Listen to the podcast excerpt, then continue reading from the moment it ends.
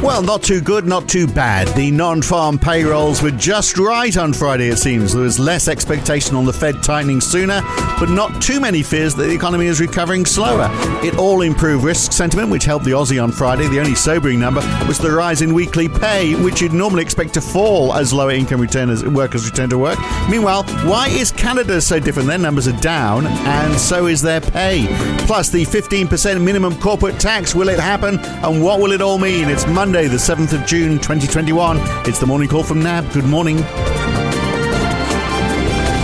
Well, a big move in bond yields in the US after the payrolls on Friday. 10 year treasuries down seven basis points to 1.55%, the lowest they've been since early May. 10 year gilts down five basis points. In fact, we've got falls in yields across Europe, but nowhere near as much as in uh, the United States. The US dollar lost 0.4% on Friday, but that's just reversing some of the gains it made on Thursday. The Aussie was the big winner on Friday, up over 1%, but again, just reversing the losses from Thursday. And equities storming ahead in the US. The NASDAQ out 1.5% on Friday and up 6% from its low on the 12th of May. Still quite a bit below 14,000 though, which is its recent highs. Uh, the S&P 500 was up 0.9% and finished the week so close to its record high, whilst the ASX 200 did reach a new high, climbing half a percent on Friday and 1.6% over the week. And oil's up, Brent up to 71.89, uh, getting over $72 on Friday, the highest it's been since 2019.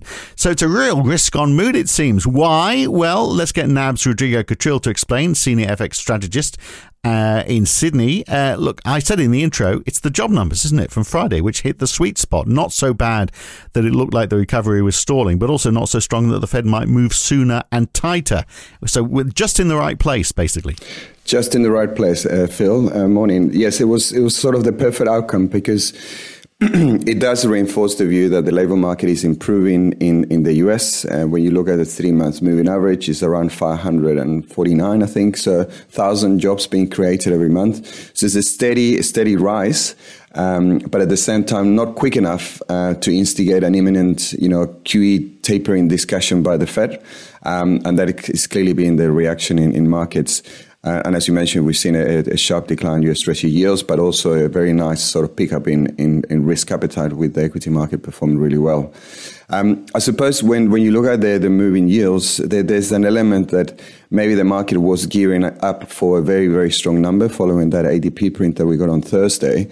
Um, so there's a little bit of a short covering, if you like, uh, in terms of the magnitude of the reaction that we've seen in US Treasury yields. But overall, that, it does mean that we've seen the, the US dollar hit by a combo of lower yields and also by the improvement in risk appetite, which mm. we've seen the US dollar weaker across the board. If you look at the employment ratio, I mean, this gives you an idea of how far there is to go because actually it's gone through the, the, the proportion of people working as a proportion of the population. So it's gone from 57.9% to 58%. So that's not a great deal. It was 61.1% in February 2020. So uh, there's still, I mean, we are still talking millions out of work, still a long way to go. Yes. So when we look at the details, there, there's still a, a significant way to go. So if you think about the people unemployed, it's still close to 9 million. So that's a big number. Um, when you think about what is going on with the decline in the unemployment rate, there's clearly a shortage of, of, of workers. Um, and that is, it's been, you know, judged to be a combination of things. One, of course, the, the enhanced unemployment benefits is keeping people, you know, less incentivized to, to come back to work. We've got to remember there's 25 states that will be removing those benefits over the coming weeks. Uh, childcare and, and schools will be reopening in the next couple of weeks as well. And and I, there's also that fear around COVID still, uh, but the vaccine rollout has been very successful as well. So um, if we think about sort of the three to six month horizon, then we know that these factors restricting the, the labor supply in the US are likely to go away. There's uh, these professors in Harvard that have been talking about the sort of the real level of unemployment. And then when we, they consider the fact that there's all these people that are sort of sitting on the, on the sidelines and they will come back to work, they judge the unemployment rate to be somewhere around the real unemployment rate to be somewhere around 7.3% in May. So there's yeah. still quite a lot of slack in the labour market. And how much now, of this is down to the fact that the, the wage expectations clearly going up? So the average hourly earnings up 2% year on year for well, May from 0.4% year on year in April. So uh, is that slowing jobs growth as well? That companies need to pay more and they're not prepared to do it perhaps? Well, that, that's super interesting as well because then, um, so we talked about the supply issues. Then there's the, the other issue, which is the discussion about the mismatch. Because when you look at the the full number of un- uh, unemployment is around 9 million, but there's also around 9 million jobs being advertised in the US. So then there's an argument to say, well, it's just a mismatch. And then, um, as you say, when you look at the, the rise in the employment rate, sorry, the rise in the hourly earnings, it was very much driven by the leisure and hospitality sector.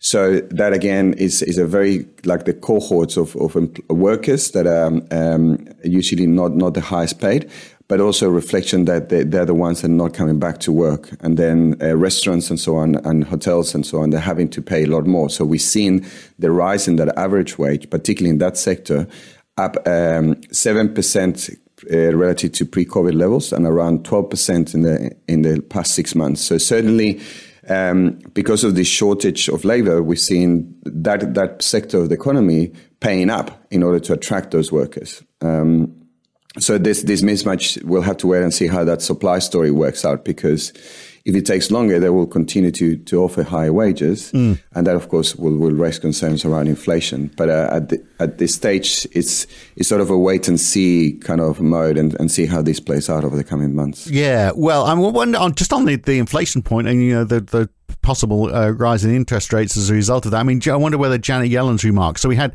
uh, Loretta Mester on on Friday talking about those non-farm payrolls, saying that you know there wasn't enough in there to get the Fed to change their policy direction. But then you had Janet Yellen, uh, the treasurer, uh, and former governor, of course, saying on Bloomberg on Sunday that Joe Biden should be pushing ahead with the four trillion spending uh, because uh, if we did see slightly higher interest rates as a result of that, that would be a, a, plus for society and also from the Fed's point of view.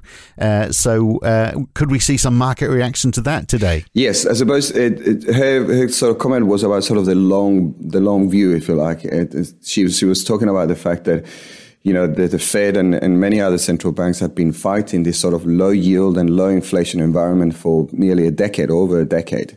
Um, so, in from her perspective, then she's, she's saying Joe Biden's four trillion spending plan, which if you think is a ten year plan, is four hundred billion every year it's going to help and it's going to instigate a bit more spending and maybe it's going to put some pressure on, on treasury yields uh, and even on inflation. And in that regard, she says, well, it's not going to be that bad thing because we, we want to have a high levels of inflation. We, we want to be a little bit higher in terms of yields mm. as well. So uh, she's seen as a contribution to that. But at the same time, she did put a warning that inflation is something that they keep a close eye on. Uh, she believes that there's solid arguments to suggest it's a transitory effect. But if it doesn't, or if it isn't, um, then they will be looking at it more closely, and you know they have the tools to fight it if that's the case. Right, right. Now the Fed, uh, of course, are in quiet mode now until their next meeting on June the sixteenth. Uh, so uh, not much to come out of uh, out, out, of them over the next week. Uh, we'll, we'll wait and see what comes out of that that meeting. But in the meantime. US CPI later in the week. So that's going to be interesting, isn't it? See how many of those supply chain costs are being passed on to the consumer. Yes, uh, absolutely. The details of the CPI and, and the movement in the core uh, reading in particular will be a focus. Uh, but then again, it's going to be all that sort of discussion around, well, is this a permanent one or if it's, is, mm, is it just yeah. a transitory effect? But uh, uh, we got to remember that we did see a move in yields when we saw that CPI print last month. So it's certainly yeah. something to, to keep an eye on. Yeah, if it's another big one, absolutely, it's going to uh, turn markets a little bit, isn't it? So it's interesting that we've seen the US job numbers climbing. The Canada employment numbers, also out at the end of last week for May, showed a fall. We actually had a rise in the unemployment rate up to 8.2% the average wages falling year on year. They've got the reverse of the US experience. Yes. Uh, so, first of all, Canada's labour market data can be quite volatile. But um, uh, what we've got to remember as well is that Canada had Ontario in, in lockdown. Um, so, the, mm. the again, similar to non-farm payrolls in the US, the, the, there was a huge range of expectations. Uh, the, the, the mean was a, a, decline in jobs of 22,000. But when you looked at the dispersion, it was potentially minus 162 to plus 100.